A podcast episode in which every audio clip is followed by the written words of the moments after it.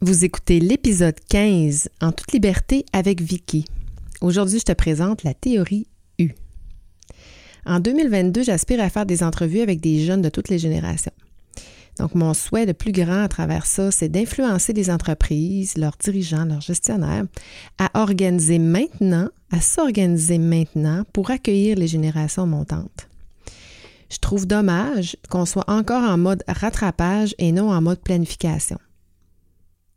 C'est comme si on, s'adaptait aux générations actuelles, mais qu'on ne se préoccupe pas de celles qui s'en viennent. Et pour ça, je pense que ça passe inévitablement par une transformation personnelle, donc par un développement personnel, mais aussi un développement professionnel. Donc, en introduction, je vais t'expliquer pourquoi je trouve ça important de parler de, cette théorie-là, la théorie U, et comment le système d'éducation s'est aussi, lui, transformé dans les dernières années. Je vais essayer de te vulgariser le plus possible la théorie pour que tu comprennes, pour que tu la comprennes bien, parce que tu vas voir que c'est plutôt comme une science molle. Et je vais conclure avec mes appréhensions des 5 à 10 prochaines années dans les entreprises en matière de gestion de la main-d'œuvre. Bienvenue à toi, nouvel auditeur. Merci à toi qui s'intéresse et qui écoute mon podcast. C'est grâce à toi que je vibre sur la bonne fréquence. En toute liberté, ça nous permet d'aborder librement les questions de culture organisationnelle, de modèles de gestion axés sur la confiance et de sujets percutants tels que l'ego, le contrôle, les peurs, l'intelligence collective et bien plus encore. En toute liberté, c'est aller au fond des choses pour sortir de nos zones de confort et expérimenter de nouveaux angles pour qu'une petite transformation s'opère. Comme personne, agent de transformation ou comme gestionnaire, je veux t'aider à te propulser vers des sommets qui te transforment. Merci d'entrer dans mon monde de liberté. Selon l'Association des universités et des collèges du Canada, en 30 ans, c'est-à-dire entre 1980 et 2010, on a vu le nombre d'inscriptions des étudiants à des programmes universitaires plus que doubler. Ça, ça représente au Québec près de 1,2 million d'étudiants. Cette augmentation-là est principalement due à la demande de la main-d'œuvre qualifiée qui, elle, a mis une pression, une, une forte pression sur la croissance des taux de fréquentation universitaire. Alors que la demande de la main-d'œuvre qualifiée est en hausse, Hein, on le sait plus que jamais, euh, les, les, entreprises s'arrachent la main-d'œuvre, crient haut et fort à la, à la, rareté, voire à la pénurie de main-d'œuvre. Mais pendant que la demande est en hausse, l'augmentation des étudiants, elle, semble ne pas suivre le rythme. De 2010 à 2019, on a vu une diminution de près de 9% des étudiants. Là, ça devient paradoxal hein, avec ce que j'ai dit euh, préalablement, mais c'est pas parce que les jeunes vont moins à l'école. Au contraire, on a, dénoté et on prévoit encore une forte croissance chez les jeunes de, de 22 ans. C'est parce qu'il y en a moins des jeunes qui vont à l'école. Étant donné que le marché a mis cette forte pression-là à la hausse sur l'éducation, c'est plutôt chez les 25 à 40 ans qu'on a vu la plus forte augmentation de la fréquentation universitaire entre 2010 et 2019. Donc, d'ici 2030, ça, c'est dans huit ans, si on considère qu'on est à la fin de 2021. La population des, 65 ans et plus va doubler, alors que la population active, c'est-à-dire les 25 à 64 ans, elle va augmenter de seulement 8% Donc, ce qu'on vit actuellement, c'est pas fini, ça ne fait que commencer. La croissance démographique va pas tout simplement, elle va tout simplement plus être suffisante pour contribuer activement à produire des biens et services dans nos entreprises. Ça, on le sait, ça fait, je ne sais pas, 15-20 ans qu'on sait qu'il y a, un, renversement de, la démographie. Puis on, on le vit très, très, très intensément. On le sait, puis on voit aussi sur les taux de chômage, on le sait qu'il y a des difficultés de recrutement. Et là, ça m'amène à ce que je disais en introduction. Comment ça se fait qu'on est encore en mode rattrapage? Je pense qu'on devrait prendre du recul, voir ce qui s'en vient et déjà se préparer pour dans dix ans. Puis là, ce n'est pas la seule chose qui m'inquiète. Parce qu'au moment où on a vu une transformation majeure de notre système d'éducation, ceux qui, sont assez vieux ou les, habitants du Québec euh, se rappellent certainement de la réforme Marois, où on a laïcisé le système scolaire québécois pour intégrer des cours d'enseignement moral et de religion, et de religion avec un S, parce qu'on s'est mis à parler de toutes les religions, pas juste notre religion catholique, pour moi, entre autres. Et on a commencé à intégrer à nos jeunes des valeurs beaucoup plus collaboratives, inclusives, avec des moyens technologiques de plus en plus évolués, accessibles et ouverts sur le monde. Donc, on a une main-d'œuvre qui commence à intégrer le marché du travail. Ça, c'est les jeunes issus de cette réforme-là qui voient, qui, qui, travaillent complètement de manière différente aux générations précédentes.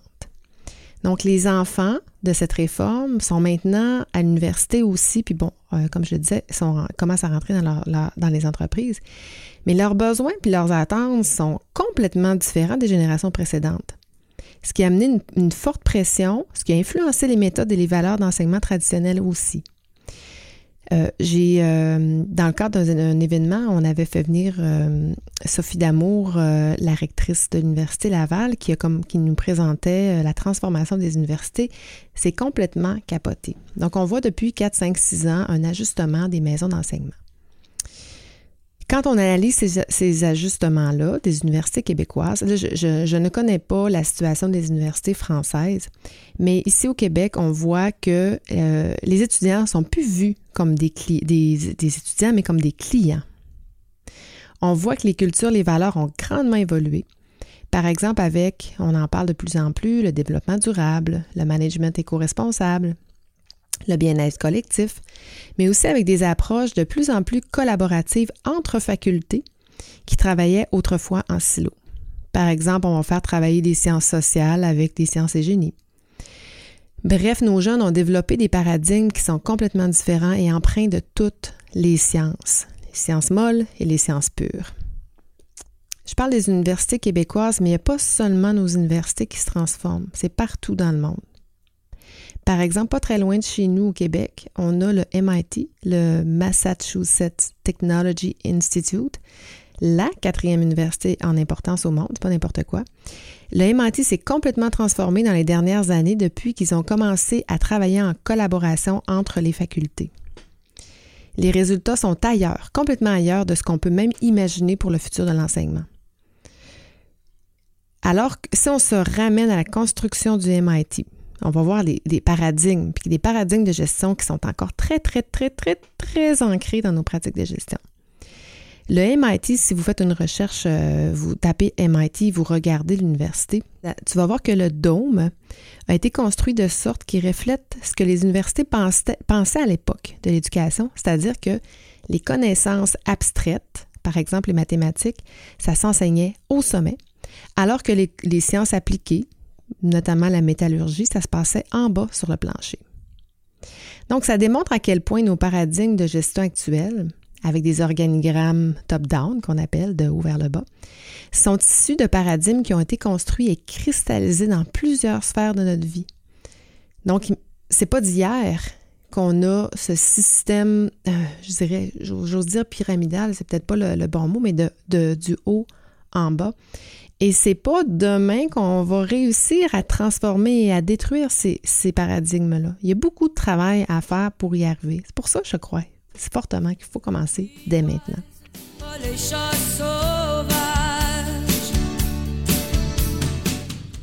Au MIT, on voit que le dôme s'ouvre sur le processus d'apprentissage qui, lui, se déplace maintenant à l'extérieur de l'université dans le monde réel avec des structures beaucoup plus collaboratives. On parle alors au MIT de deux transformations.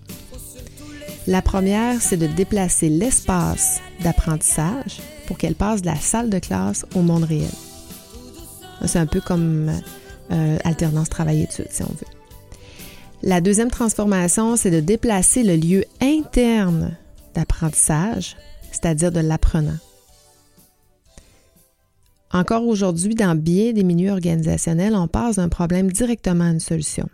C'est-à-dire qu'on passe de la tête aux mains. Comme la construction du MIT, là où ça pense, c'est en haut, à la tête, là où ça produit, c'est en bas. Cette deuxième transformation est issue d'une collaboration entre les départements qui ont permis de comprendre que le lieu interne d'apprentissage doit maintenant passer par la tête vers le cœur et du cœur vers les mains. Et comment on est arrivé là? C'est pas d'hier, c'est quand même des sciences qui ont évolué depuis plusieurs, plusieurs années, presque 80 ans. Donc, ça remonte en fait aux années 40 avec Kurt Lewin, un des chercheurs en sciences sociales les plus influents du 20e siècle, qui lui a initié une transformation en présentant une nouvelle approche qui disait qu'on ne peut pas comprendre un système à moins qu'on le change. Donc, cette hypothèse-là a fait son chemin et a été reprise par les sciences du management par un chercheur qui est nommé Ed Chain du Sloan School of Management, une école de développement du leadership qui vient, qui provient de l'écosystème du MIT. Lui, Shine a poussé l'approche de Lewin vers un nouveau modèle d'apprentissage, c'est-à-dire un modèle qui met l'élève dans un rôle de conducteur du changement et l'éducateur, lui, dans le rôle du coach. Il a inversé ça. Et dans les mêmes périodes, quand ça, ça a continué d'évoluer, Peter Senge, lui, s'est intéressé à étendre cette dynamique des systèmes de transformation au monde réel, c'est-à-dire dans la société. Dans les dernières décennies, Peter Senge et Otto Charmer, c'est lui qui est l'initiateur de la théorie U, c'est à qui on reconnaît cette théorie-là, ont continué leurs recherches et ont développé l'approche de la dynamique des systèmes sociaux d'un point de vue de l'évolution de la conscience humaine. C'est un peu théorique, là, mais euh, tu vas comprendre un petit peu plus loin. Euh, c'est là qu'ils ont développé le concept de la théorie U qui a fait le tour du monde. C'est d'ailleurs sur cette base-là que j'ai moi-même adapté toute mon approche en transformation culturelle et organisationnelle qui a inspiré ma méthode V. La méthode V, c'est la formation que j'ai euh, développée il y a deux ans que j'ai inclus dans le coffret l'année dernière, le coffret des essentiels en formation pour une GRH d'impact. Donc, cette formation-là, et c'est aussi euh, cette méthode-là que j'utilise en transformation organisationnelle. Mon client s'en rend pas compte, mais j'utilise des techniques de, cette théorie-là que je, que je vais continuer de t'expliquer pour que tu la comprennes bien. Donc, euh, mais avant de, de voir cette théorie-là, je veux t'expliquer le changement de paradigme parce que la construction du haut vers le bas du MIT démontre comment ça se passe encore au niveau de notre résolution de problèmes. En fait, ça passe de la tête aux mains. La tête, ça veut dire qu'on a un problème, on, y pense, et les mains, c'est qu'on pense à une solution et on l'applique, qui est en bas, un peu comme les mathématiques et la métallurgie. Donc, dans les organisations, c'est comme si c'est encore les dirigeants qui résoudent, qui les problèmes, qui résolvent les problèmes, donc qui trouvent les solutions aux problèmes et qui les délèguent pour que le bas, les employés, les opérateurs, les, conseillers, les ingénieurs, etc., euh, etc., les mettent en application. Donc, c'est pas encore, il y a des entreprises qui sont dans des modèles maintenant plus collaboratifs avec, euh, avec des squads, avec des équipes euh, autogérées. Mais encore, la plupart des entreprises, euh, c'est de la façon que ça fonctionne. Charmer, lui, il s'est impliqué dans la refonte du MIT pour réintégrer sa théorie qui consiste à vivre l'apprentissage. Vivre l'apprentissage, ça permet de mieux la comprendre. Pour vous la vivre, il faut y être présent. Et c'est là le changement de paradigme, alors qu'on va ajouter une variable, le cœur, pour vivre la transformation. En 2015, Otto Charmer a cofondé ce qu'on appelle le MIT X U Lab. C'est un cours en ligne ouvert, c'est un MOOC gratuit pour conduire un changement qui, si vous tapez ça, vous allez, si tu tapes ça, tu vas voir qu'il s'est développé un écosystème mondial de changement transformationnel qui impliquait l'année dernière, et aujourd'hui ça doit être encore plus grand que ça, mais qui impliquait plus de 160 000 personnes dans 185 pays différents, qui s'intéressaient et qui voulaient intégrer cette théorie-là, d'abord pour, eux-mêmes, mais, mais également dans les entreprises et dans la société. Alors c'est là qu'on voit qu'il y a un réel besoin. La théorie U, si je te résume ça, c'est une méthode de leadership qui est orientée vers l'intelligence collective. C'est dans un processus de réflexion collective qu'on fait des découvertes qui nous orientent vers la mise en œuvre de solutions innovantes, en fait, qui nous fait ressortir des solutions. On n'est plus de, euh, la tête, euh, c'est de comprendre la résolution de problème, de comprendre le problème et d'y trouver une solution, mais de la vivre dans le pourquoi on a ça et la vivre sur euh, la base du cœur, de la compréhension avec le cœur.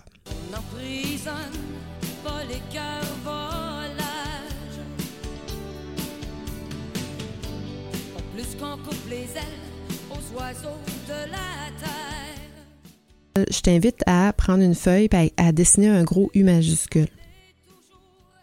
L'endroit où tu vas déposer ton crayon, euh, c'est la tête. Ensuite, quand tu vas arriver dans le creux de ton U, ça c'est le cœur. Et quand tu vas arriver au sommet de ton U, quand tu vas avoir terminé de dessiner ton U, c'est la main. Ce sont les mains. La théorie U, c'est la résultante de la transformation du mode d'enseignement du MIT.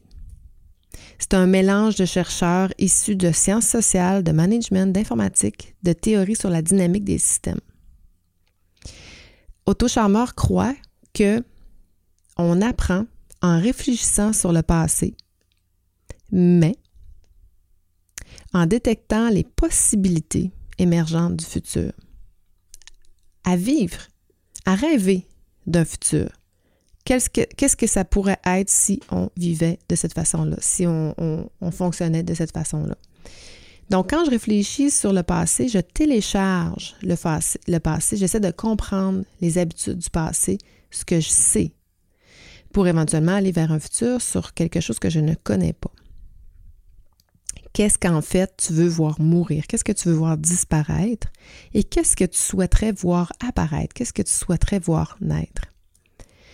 Donc, en fait, les trois étapes, ça serait d'observer, observer, observer.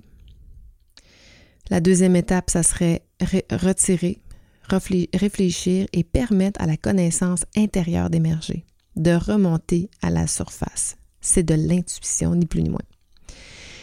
Et finalement, agir d'instinct, laisser aller l'écosystème qui, lui, va présenter les solutions. Elles vont, en comprenant avec le cœur, les solutions vont venir d'elles-mêmes.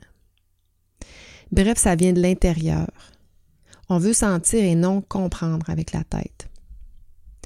D'une façon plus imagée, c'est comme ça un scientifique qui regarde les étoiles à travers son télescope, retournait son télescope vers lui-même et voyait les étoiles avec son cœur et non avec ses yeux et non avec ce qu'il voit. C'est difficile à imaginer parce que c'est pas très tangible. Puis quand on veut rentrer dans ce genre d'exercice-là, c'est pas si évident non plus à faire. Puis ça nécessite aussi un peu d'accompagnement ou des gens qui euh, se sont euh, bien formés euh, à, le faire. D'ailleurs, si tu écoutes ma formation, la, méthode V, je propose plusieurs outils, plusieurs activités pour amener les gestionnaires à aller vers une transformation. Donc, j'utilise aussi cette méthode-là, comme je disais préalablement, avec mes clients. Euh, pour les amener à sortir de leur raisonnement trop rationnel, ça leur permet de prendre du recul sur une situation, la vivre intensément, avec le cœur. Et après ça, les solutions émergent. Je ne dis pas que c'est toujours évident à faire, évidemment, mais c'est vraiment, vraiment transformateur. Je ne sais pas si tu es allé au Massachusetts euh, déjà, mais si jamais tu passes euh, devant l'université, tu vas voir la magnifique statue de l'alchimiste. Il l'appelle l'alchimiste. Et c'est grâce à l'affiliation de tous les acteurs du MIT qui ont transformé les modes d'enseignement. Depuis son installation en 2011, l'alchimiste est devenu un symbole qui est très, très populaire, une icône sur le campus ce qui est intéressant, si vous tapez aussi, si tu tapes sur Google euh, MIT euh, alchimiste, tu vas voir euh, la, statue construite avec des formules mathématiques. Et on dit que l'alchimiste, c'est en partie un magicien, en partie un scientifique et en partie un philosophe. Tout comme avec la théorie de la tête au cœur et du cœur aux mains, la structure, elle, elle invite les gens à y entrer pour sensibiliser un élément longtemps oublié pour résoudre des problèmes, c'est-à-dire le cœur. Bref, nos propres émotions. Ce qui est aussi intéressant de constater, c'est que en voulant euh, déconstruire les paradigmes, je crois qu'ils ont réaménagé ou, euh, rénové euh, l'université et ils ont utilisé des blocs qui provenaient de l'ancien dôme et ils en ont fait des bancs. qui symbolise la transformation. Donc, bien intéressant. Si on revient euh, à nos besoins organisationnels, bien qu'on cherche des moyens de plus en plus créatifs pour attirer et retenir de la main-d'œuvre qualifiée, on s'est beaucoup rapproché des universités pour faire notre recrutement. Et nos paradigmes de gestion, malheureusement, n'ont pas aussi évolué qu'il le faudrait, ici notamment au Québec. Je sais que la France sont beaucoup plus évolués que nous, euh, beaucoup plus transformés dans des nouveaux modèles de gestion, des nouveaux paradigmes de gestion. Euh, mais au Québec, on est encore à la remorque et on a encore beaucoup, beaucoup de chemin à faire, mais surtout beaucoup d'ouverture à avoir. Euh, voilà. On est donc très loin de la théorie U. Donc, imagine, on a formé depuis 20 ans des jeunes à être plus conscients, plus présents à leurs émotions. Ils ont aussi appris à travailler en collaboration, à s'inspirer des meilleures pratiques planétaires à connaître ce qui est fait partout sur la planète, sont débrouillards, sont créatifs, sont habiles avec les, les technologies, et ça tout au long autant de leur parcours élémentaire, secondaire, collégial qu'universitaire. Maintenant, ils apprennent en interdiscipline à travers des sciences sociales et des sciences pures. Imagine. Moi, je prévois un gros clash de paradigme d'ici 5 à 10 ans. C'est certain que nos modèles actuels ne fonctionneront plus. Puis 5 à 10 ans, c'est demain. 5 à 10 ans, c'est un, ou deux exercices de planification stratégique, c'est rapide.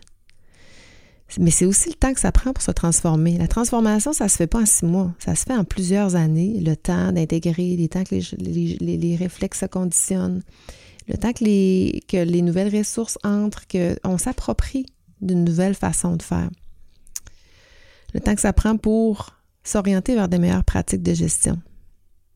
Pour que ça se passe en douceur aussi, que ça prenne, prenne pas trop d'investissement, puis qu'il n'y ait pas trop de résistance. Comme il y a encore beaucoup d'entreprises qui ne sont pas prêtes à recevoir cette main-d'œuvre, ma crainte, c'est qu'on va passer à côté de grandes opportunités. On ne sera pas assez compétitif planétairement. On va aussi délusionner nos jeunes. Mais par contre, je ne pense pas qu'on va les décourager, au contraire. Les jeunes, issus des réformes, autant primaires, secondaires, universitaires, etc., ils ont du pouvoir. Ils ont confiance en eux. Ils vont aller là où ils peuvent mettre leur force à contribution c'est-à-dire dans les entreprises qui sont ouvertes, qui ont les mêmes valeurs qu'eux et qui leur font confiance. Comme avec la, théorie U, la, la transformation, ça se passe d'abord à l'intérieur de chacun de nous. Comme entreprise, il faut comprendre d'où on part, la tête, qui on est, le cœur, pourquoi on est comme ça, le cœur, pour pouvoir évoluer et aller vers des solutions innovantes, des solutions cohérentes, des solutions qui vont permettre à nos entreprises d'avoir des pratiques plus humaines, des pratiques plus en cohérence aussi avec les valeurs des jeunes, les valeurs de la société.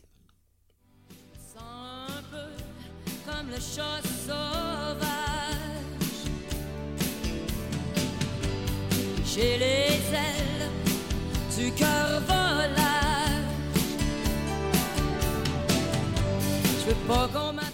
Alors j'espère que je t'ai pas trop perdu avec ma théorie U. J'espère surtout que ça te fait réfléchir. Je veux en parler dans mon dernier épisode de la saison 1. Mon souhait pour 2022, c'est de te présenter des sujets, des invités qui vont pousser encore plus ces réflexions-là. En fait, je veux t'amener au creux du U au creux du, c'est dur à dire, le creux du U. Puis là, c'est pas un mauvais jeu de mots, mais le creux du U, c'est-à-dire le cœur, pour te permettre de télécharger ton passé et voir émerger ton futur, te voir, te permettre de rêver à un futur probable. J'ai encore eu dans les dernières semaines des beaux témoignages. Surtout dans la dernière semaine, il y en a un particulièrement qui est venu me chercher euh, d'une personne qui me racontait l'histoire avec sa bien-aimée, comme il l'appelle. et qui m'a dit qu'il avait cliqué euh, vraiment par hasard un samedi soir sur, euh, sur un lien de mon épisode, puis que tout au long de ce que je racontais, il voyait émerger les erreurs qu'il commettait avec sa bien-aimée. Il m'a raconté son histoire puis qui, était très touchante, puis j'ai vraiment apprécié son ouverture et, son ouverture d'esprit, justement. Puis ça m'a touchée parce que j'ai réalisé que il est en train de se passer chez cette personne-là une petite transformation. Et c'est pour cette raison-là que semaine après semaine, alors que mon horaire de fin d'année de décembre est de plus en plus chargé, alors que j'ai de moins en moins de recul sur mes différents épisodes, et c'est pour ça que je suis autant motivée encore après cette première saison à enregistrer les épisodes. J'aimerais ça que tu m'écrives aussi pour me dire comment cet épisode aujourd'hui t'a fait réfléchir. Merci d'avance parce que c'est grâce à toi que je vibre sur la bonne fréquence. Ciao, ciao! C'est Cette chance.